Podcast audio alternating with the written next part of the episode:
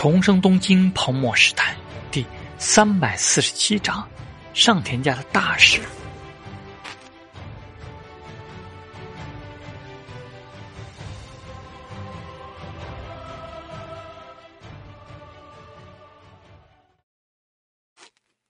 邱元康和陶志明聊了没一会儿，就觉得特别对胃口，因为邱元康本身就是对娱乐市场颇有思考，而且善于创新的人。而陶志明呢，带着超前的见识，再加上这么年轻就已经功成名就，在邱元康眼中更是名不虚传。他让和和原子和工藤静香先去 Wonder Dance 的录音棚，让中村启之看看他们的功底，然后就和陶志明聊起了很具体的事。陶会长，我们之前创立的事务所还有一个共同制作人，他对于偶像明星这个事情已经失去了兴趣和信心。所以解散的事还要先让他在意的这些歌手有个去处。陶志明笑了笑，我明白，通过最后的合约转让，希望有一笔回报。邱元康讪讪的笑了笑。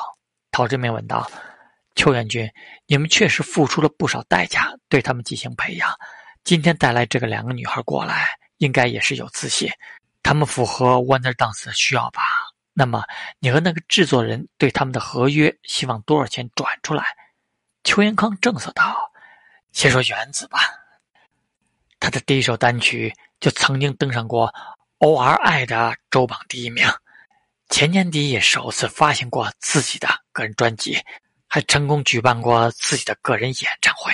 去年作为小猫俱乐部最后成员的单曲，年度总销量超过了三十万张。今年的专辑。”现在呢，也在 O.R.I 专辑榜的第六位。陶志明笑呵呵地看着他，没有说话。和和原子跟板井泉水有点像，他虽然是以偶像的身份出道的，但是在音乐方面颇有执着。他挺抗拒纯粹偶像这个身份的。工藤静香就不同了，他在偶像团体里是个挺野的存在，后来的名气更不是和和原子能比。听邱元康又吹了一通工藤静香，陶志明就笑问：“两位都是已经颇有成绩的歌手，不算是新人了，付出了那么多，现在不仅要解散小猫俱乐部，事务所也不准备办下去了吗？”邱元康叹道：“唉，还是在中森明菜的风波和后来的讨论中被波及了。其实我觉得不算是坏事，至少知名度更高了。但是他一直……”就对我的包装出来的风格，包括歌词的风格感到很担忧。如果只是我独自一个人支撑的话，实在太难了。邱元军的事务所中所占的比例不高吧？陶志明懂了，他还是想继续的。就算那个节目停办了，小猫俱乐部无法继续办下去，但单飞的歌手还是能继续运作的。只不过，如果是别人出的钱，话语权更大。那他也没有什么办法。是啊，我占百分之二十五。邱元康毕竟现在还没有满三十岁，在十分论资排辈的霓虹，他这个草根尽管可以把事情办得很漂亮，但现在还无法获得掌控权。陶志明心里有数了，具体事情却是邱元军在忙碌呢。那么，让这两人转签到 Wonder Dance 的话，费用方面，邱元军能做主吗？邱元康点了点头，随后迟疑了一下，说道：“如果陶会长看好我这种模式的话，也可以考虑直接和他谈一谈，干脆购买他手上的股份。”陶志明摆了摆手：“那就不用了。既然电视台已经确定要停办那个节目，小猫俱乐部无法进行下去，其中的很多成员其实又并没有那么大的潜力。我收购整个事务所干嘛？全军带着团队到一个新的平台继续做。”岂不是更好？如果艺人事务这一块单独拆分出来，我可以给邱元居留百分之三十的股份。邱元康懂了，点头说道：“赚钱的费用我能做主的。”两人开始谈着很具体的价格。这点小钱对陶志明来说一点压力都没有，而且从邱元康带过来的两个人，也说明他对艺人的眼光是很独到的。但陶之命更加看重的还是邱元康这个人。折口亚博擅长的是舞厅这种场所的经营，中村启志他们只是这个行业的技术工。目前的 Wonder Dance 艺人这一块，只有陶之明能够负责，而他事务繁多。尽管板井泉水他们已经小有名气，但 Wonder Dance 居然一直没有频繁发专辑、上节目，也算是行业中的艺术了。陶之明现在也是占了时代的好处。一来，他的体量已经庞大无比；二来，邱元康此时的胃口不算大；三来，这个时代所谓风险投资的概念还没有传开。要不然，此时此刻的邱元康可能谈的就是让他投资给个百分之二十什么的。顺带还有个好的点：霓虹的泡沫破灭后，偶像行业经过了很长时间的低迷，整个九十年代，邱元康都是沉寂的。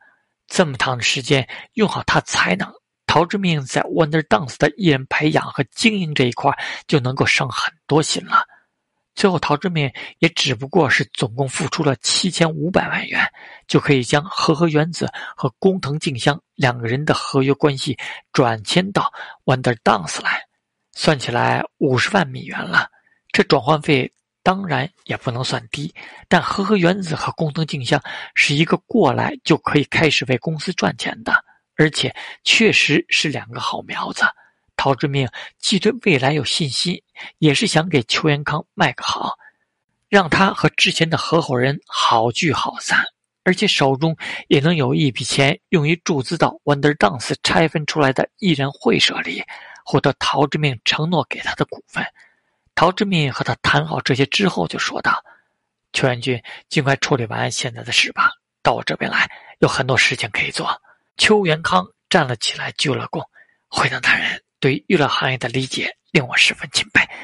处理现在的事务的时间里，我也会全力拿出一份对未来的计划方案，不辜负会长大人的期待。”陶志明笑着走过去，拍了拍他的肩膀：“我确实很期待。”邱元康此时能拿出来的企划脱不开时代的桎梏，但是先让他用心做一个企划，等他来了再提出自己的看法和建议，也是进一步震慑他的手段。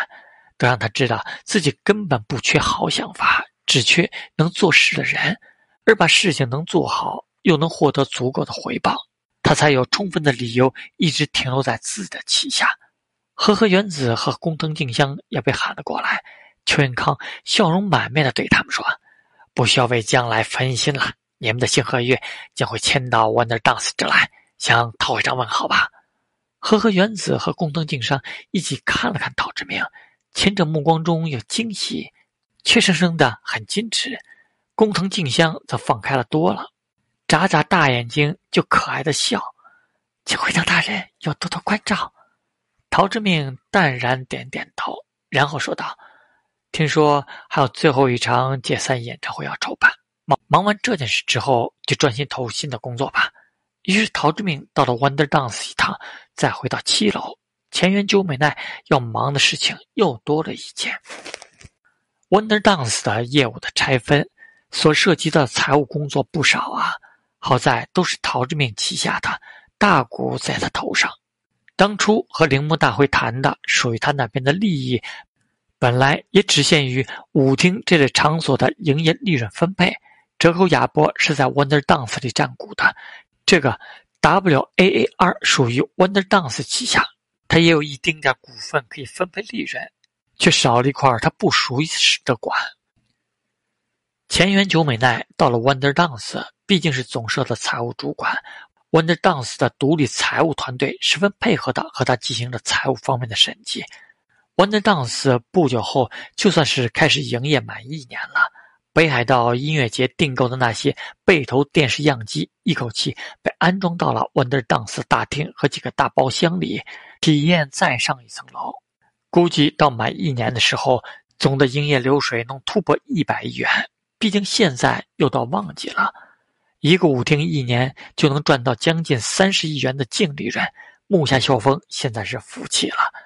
陶志敏和住友旗下做建筑设计的会社又开了一次会，回到了蟠桃会，就见全久美奈还在那里忙。是 Wonder Dance 的拆分方案。陶志敏走到了他旁边坐下。是啊，既然准备将艺人事务拆分出来，实际上就要重新设计控股架构了。千秋美奈显得比当时干练了很多，毕竟这一年多里，蟠桃会着实是突飞猛进的发展着，各种各样的类型的事情很多。陶志明点点头，那就等你先把方案做出来，我再调整。看他在那里继续忙碌着，都没有因为自己在这个时间回来有什么其他动作。陶志明轻轻捏住他的下巴，然后说道：“等手头这件事忙完。”十月份，我大概要出国一趟，美国、意大利还有香港，到时候你跟我一起去。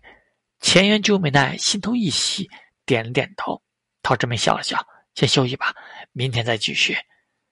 在陶志明现在保持了稳定关系的四个女人里，除了无所求的星野玲，前原久美奈是已经得到利益最少的，而实际上，她又做着最繁琐的工作，底下甚至没有几个可以足够信任的帮手。今天他就留在了会社大楼里，等他满足的搂着自己软在身边后，陶志明问道：“生过离子坐在你那里这段时间，你觉得这个人怎么样？”离子，前原久美奈心中一动，虽然表面总是很平淡，但是工作上很细致。如果说有什么特别的，就是特别谨慎。陶志明想起之前自己对他的印象，总感觉以他那种个性，应该是经过一番比较严酷的调教，才会呈现出媚的一面。于是他就说道：“你也确实需要更多的助手，不管他怎么谨慎，你可以试探他一下，向他提一下，如果你帮他向我提出建议，让他从第一劝银行那边来工作，他愿意不愿意？你是不是对他有什么了解？”前原久美奈又换了一个表述。我应该怎么去试探？注意什么？陶志明心里那当然有所了解，深入了解过了，就是觉得在我这边工作的话，应该是比他在第一劝银行更开心的。我明白了。第二天一早，陶志明就先离开了，准备回家里看看新叶玲和孩子，而到了半路，却接到了上天下那电话，声音很惊喜：“大郎，我可能……”是不是成功了？什么？陶志明一时没有反应过来，已经满一个月了，而且还过两天了。两天，那个还没来。陶志明乐了，还强调过两天，才两天而已。不过这倒确实是个可能的喜讯。陶志明立刻说道：“这样，我等会儿就过去接你，然后去医院检查一下。”上田家已经被这个可能的喜讯搞得患得患失起来。上天正玉还好，还能勉强端坐，但上天晴子已将女儿作为重点照顾对象了，一定要十分小心。好不容易将身体调整好的，最开始的这几个月非常关键。上天晴子叮嘱着，然后又在屋子里转悠了一下，就说道：“我要去买些特别的食材，妈妈还没确定呢。”上天夏娜仿佛回到了自己还是个很小的小女孩的时候，被爸爸妈妈当做宝贝时候的感觉，窃喜又担心。如果去检查了不是的话，肯定是的。你现在本来就很规律了。上天晴子十分笃定的样子，然后忽然说：“不行，我要陪你去医院检查。”上天正玉只见妻子走到他面前，说道：“我说一下要买哪些，你去买回来吧。”然后立刻又皱着眉头说道：“爹，你不懂得怎么买食材。”上天正玉目瞪口呆，心想：“我确实没买过。”打一下电话让别人送过来不就行了？上天正玉心想：别人还会给上天家送差的食材。上天晴子这才恍然大悟：“对对，还是你有办法。”说完，竟凑上去在他脸上亲了一下，才兴冲冲的往电话那边小碎步走过去。上天正玉被宠懵了，这女人是高兴的变傻了吗？他其实也挺想第一时间知道结果的，不过还是咳了咳，对女儿说道：“检查结果出来之后，打个电话到道观那边，我先过去了。”上天正玉点点头，随后又开始担心起来。等妈妈回来后，就问道：“如果是个女孩呢？怎么办？”上天晴子也呆了呆。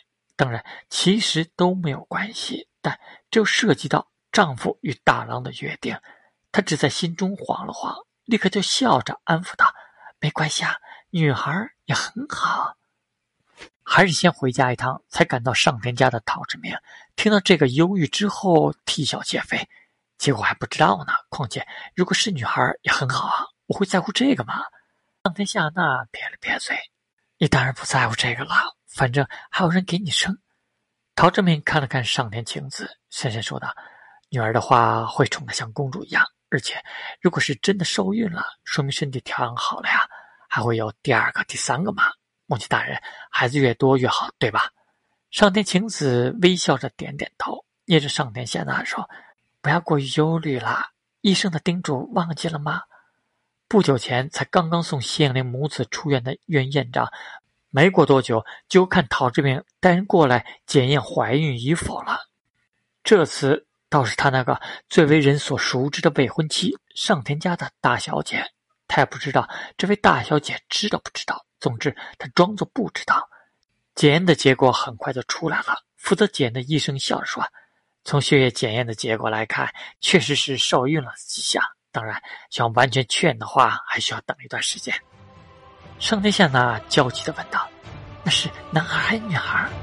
这句话给医生问懵了，待了一会儿再说道：“现在怎么可能确定得了？”